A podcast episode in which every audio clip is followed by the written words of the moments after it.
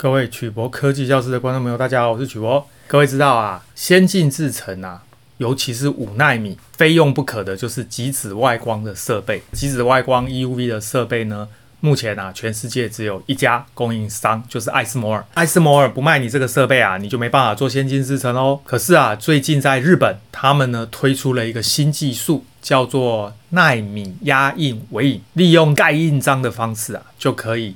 做到五纳米的制程，到底啊这个技术是怎么做到的？要多久的时间才能够真正做到五纳米呢？我们啊今天来跟大家介绍科技新未来这一种特殊的技术，成本低又省电，到底是怎么做到的？所以呢，我们今天的题目就是纳米压印微影 NIL 大突破，不用极紫外光 EUV 也能量产五纳米。首先呢，我们简单介绍一下光学微影 Photo。Lithography 的技术，再来啊，介绍一下所谓的电子束微影，这个叫 electron beam 的 lithography。再来呢，我们就谈一下什么是奈米压印微影 NIL 的技术。第四个，介绍一下奈米压印微影它的种类跟特性。最后啊，来谈谈为什么奈米压印微影适合用来制作嫩杂型的快闪记忆体呢？今天啊，我们的新闻呢是取自于科技新报的文章。还有科技部奈米博物馆的文章。首先呢、先跟大家谈谈怎么制作微小的结构。那么我们生活中呢，主要的三 C 产品就是我们的手机啦、电视啦、笔记型电脑啦。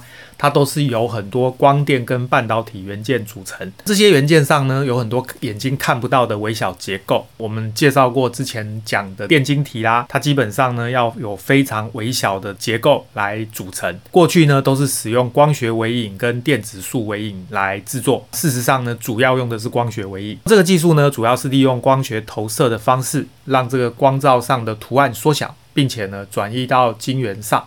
而且呢，在晶圆上呢，会涂布一层感光层，也就是所谓的光阻剂。感光层啊，在照光之后呢，就会容易被这个溶剂给去除，这样子呢，就会曝露出晶片的表面。进一步呢，就可以对它进行蚀刻。那么没有曝晒紫外光的地方呢，它的感光层就会留下来保护晶片的表面，让它呢不会被蚀刻。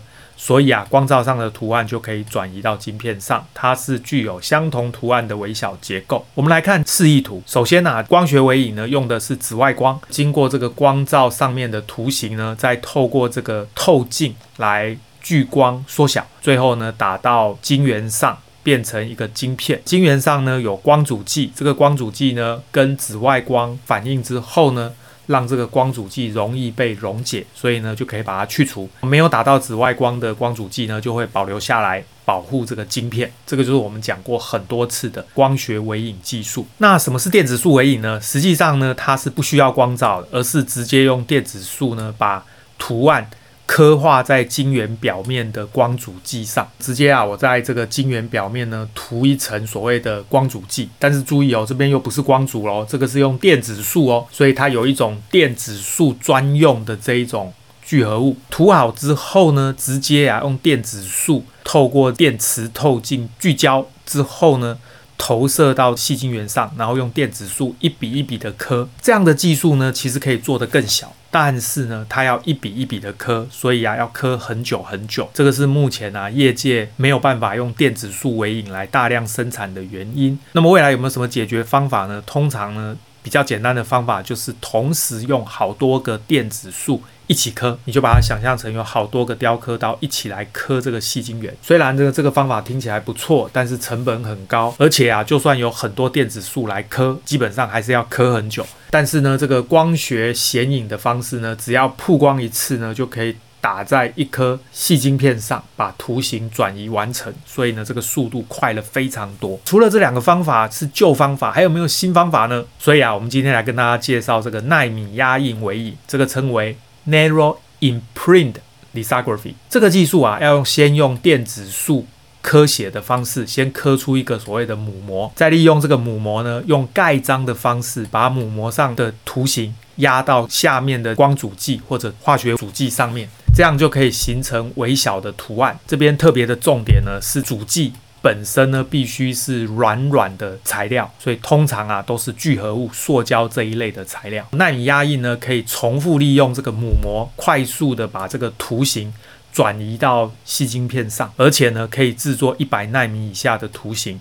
所以呢，对软性电子产业。特别是可以弯曲的荧幕，甚至啊是机体电路半导体上的制程呢，都有机会来应用这样的技术。我们来看下面这个图，上面浅灰色的呢，就是所谓的母膜。我们呢先用电子束呢把母膜。刻出我们要的形状，刻好之后呢，再把细晶片上面呢涂一层主剂 resistor。那么 resistor 呢，基本上它必须是软软的材料，所以通常是塑胶这一类的材料。接下来呢，这个凹槽呢，你就把它想象成大概只有几十奈米，把这一个母膜往下用力一压，各位盖过印章就知道，盖下去之后啊，就把黑色的主剂。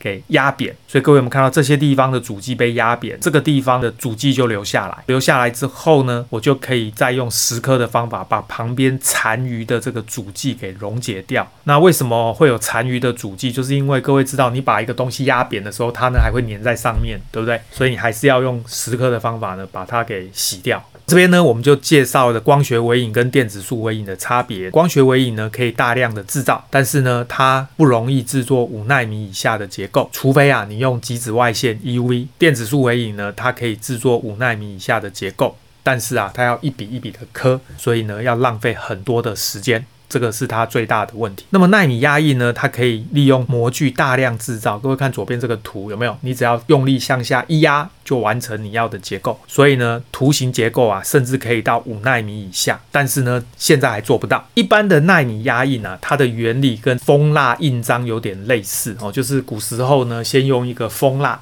粘在信封上，然后再用一个印章盖印子，一样的意思。先在表面涂布这个主剂材料，再做好模具压下去，就可以做出你要的图形。而且呢，纳米压印技术啊，它的模具是纳米等级，小于一百纳米，可以重复压出同样的图案，所以可以大量的制作这个光碟啊、晶片啊、太阳电池的微结构，有点像古时候啊蜂蜡用的印章一样。被压的地方呢，会有残留的足迹，需要多一道工序将残留的材料去除。为了要增加效率。后来就发展出没有残留的纳米压印技术。有人问我啊，什么叫蜂蜡印章？这个就是蜂蜡印章哦，各位你看哦，有没有？这就是蜂蜡。然后呢，用一个这个印章这样盖下去，盖下去之后呢，会有很多凸出来的图形。可是呢，下面呢还是有一点点残留，被你压扁的这个材料。这个材料呢，也就是刚刚我们被你压扁的这个黑色的这个材料。所以呢，必须想办法用蚀刻的方式把它去除。那么没有残留的纳米压印技术呢，它主要啊就是把光主材料直接填到模具，再用模具的材料把它直接转移到表面，这样呢就不会有残留的材料发生。接下来呢，我们就来看一下最近啊纳米压印微影的技术有什么进步。首先呢，半导体制程进入了七纳米节点之后啊，这个极紫外光就变成很重要的光学微影设备。但是因为极紫外光的设备每台啊价格高达一点五亿美元，而且呢供应商还只有艾斯摩尔一家，产量有限。所以啊，让晶圆厂呢成本非常的高，不只是晶圆代工，连啊记忆体厂现在都开始使用极紫外光。但是呢，为了降低生产成本，所以日本的记忆体大厂凯霞哦，他们就跟合作伙伴开发，希望啊不用极紫外光就可以生产五奈米的晶片。所以呢，日厂凯霞跟佳能还有大日本印刷这三间公司合作来研发这个奈米压印微影的技术，而且啊已经可以量产，预计呢。在二零二五年呢，可以做到五纳米这么小。那现在还做不到。比起呢，目前已经用的这个极紫外光的技术，纳米压印微影更能够减少能量消耗，而且降低设备成本，让这个没有办法大规模投资导致制程落后的半导体业者，能够有一个比较便宜的 solution 方案去追赶领先者。而且啊，纳米压印微影呢，跟极紫外光相比啊。它的耗电量可以减少到十 percent，也就是只有十分之一的耗电量。设备投资的金额呢，可以减少到只有四十 percent，所以呢，非常的有竞争力。那么，因为高容量的 n a n 杂型快闪记忆体目前都是三 D 的立体堆叠结构，更适合使用这个奈米压印微影的技术。凯霞呢表示啊，已经解决了基本的技术问题，现在在解决最佳化的量产技术，希望呢可以导入技术来生产 n a n Flash。如果成功的话，就可以弥补他投资设备竞赛不利的局面，因为他没有办法投资这么多钱去买那个 EUV 的设备，而且呢，用这一个技术呢比较省电，所以符合减少碳排放的要求。那为什么凯霞第一个想要做的是内闸型快转记忆体，而且是 3D 立体堆叠结构呢？大家看下面这个图就会发现，3D 的内闸型快闪记忆体，它的结构呢是非常的规则，因为记忆体就是一直不停的重复电晶体的结构。所以各位看这个图就发现呢，像这样的立体结构非常规则的状况下呢，用刚刚奈米压印微影的方式，这样一层一层压，一层一层压，每一层呢就压一次，每一层就压一次，这样一直往上堆呢，显然可行性比较高。最后啊，根据大日本印刷的说法，这种奈米压印微影量产技术呢，可以把电路缩小到五纳米的制程节点。但是呢，这个不是现在哦，他说要二零二五年。同时啊，这个半导体制造商对于奈米压印微影的询问度也一直增加。不少的厂商寄予厚望，因为便宜又省电。那么另外一个合作伙伴是 Canon，佳能呢，它之前有微影的光学设备，但是被这个艾斯摩尔给打败，所以它呢应该是很想啊再回到这个市场。它呢致力把纳米压印微影的技术应用在制作动态随机存取记忆体一样。这种记忆体啊，它是电晶体加电容，所以呢它的结构呢也很整齐，因为就是一个一个位元的记忆体，不停的重复。所以非常适合用纳米压印为影的方法。当然啦，这个技术理论上也可以做逻辑晶片，就是处理器，但是呢，难度就稍微高一些。供应更多的半导体制造商，希望啊，将来也可以用在手机的应用处理器。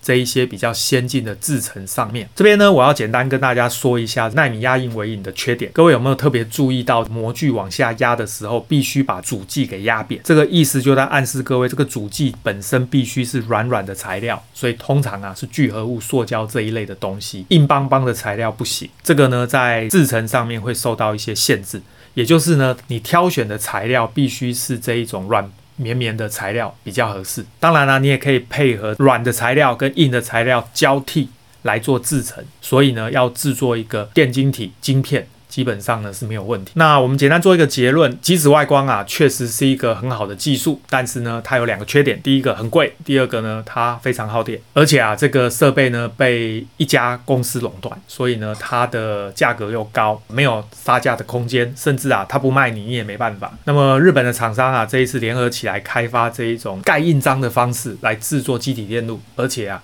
可以做到一百纳米以下的结构，这一个技术呢，值得我们持续的去留意观察。唯一美中不足的就是呢，它在压的这个材料本身必须是能够压得下去，就是软的材料，所以呢，在制程上啊，我相信会受到一些限制，所以呢，也没有想象的这么完美。接下来呢，我们就要看凯霞它有没有办法呢，真的用这样的技术，把它这个记忆体做出来，成功的量产。好，我们今天的节目就到这边，各位有任何问题，关于这个纳米压印微影技术。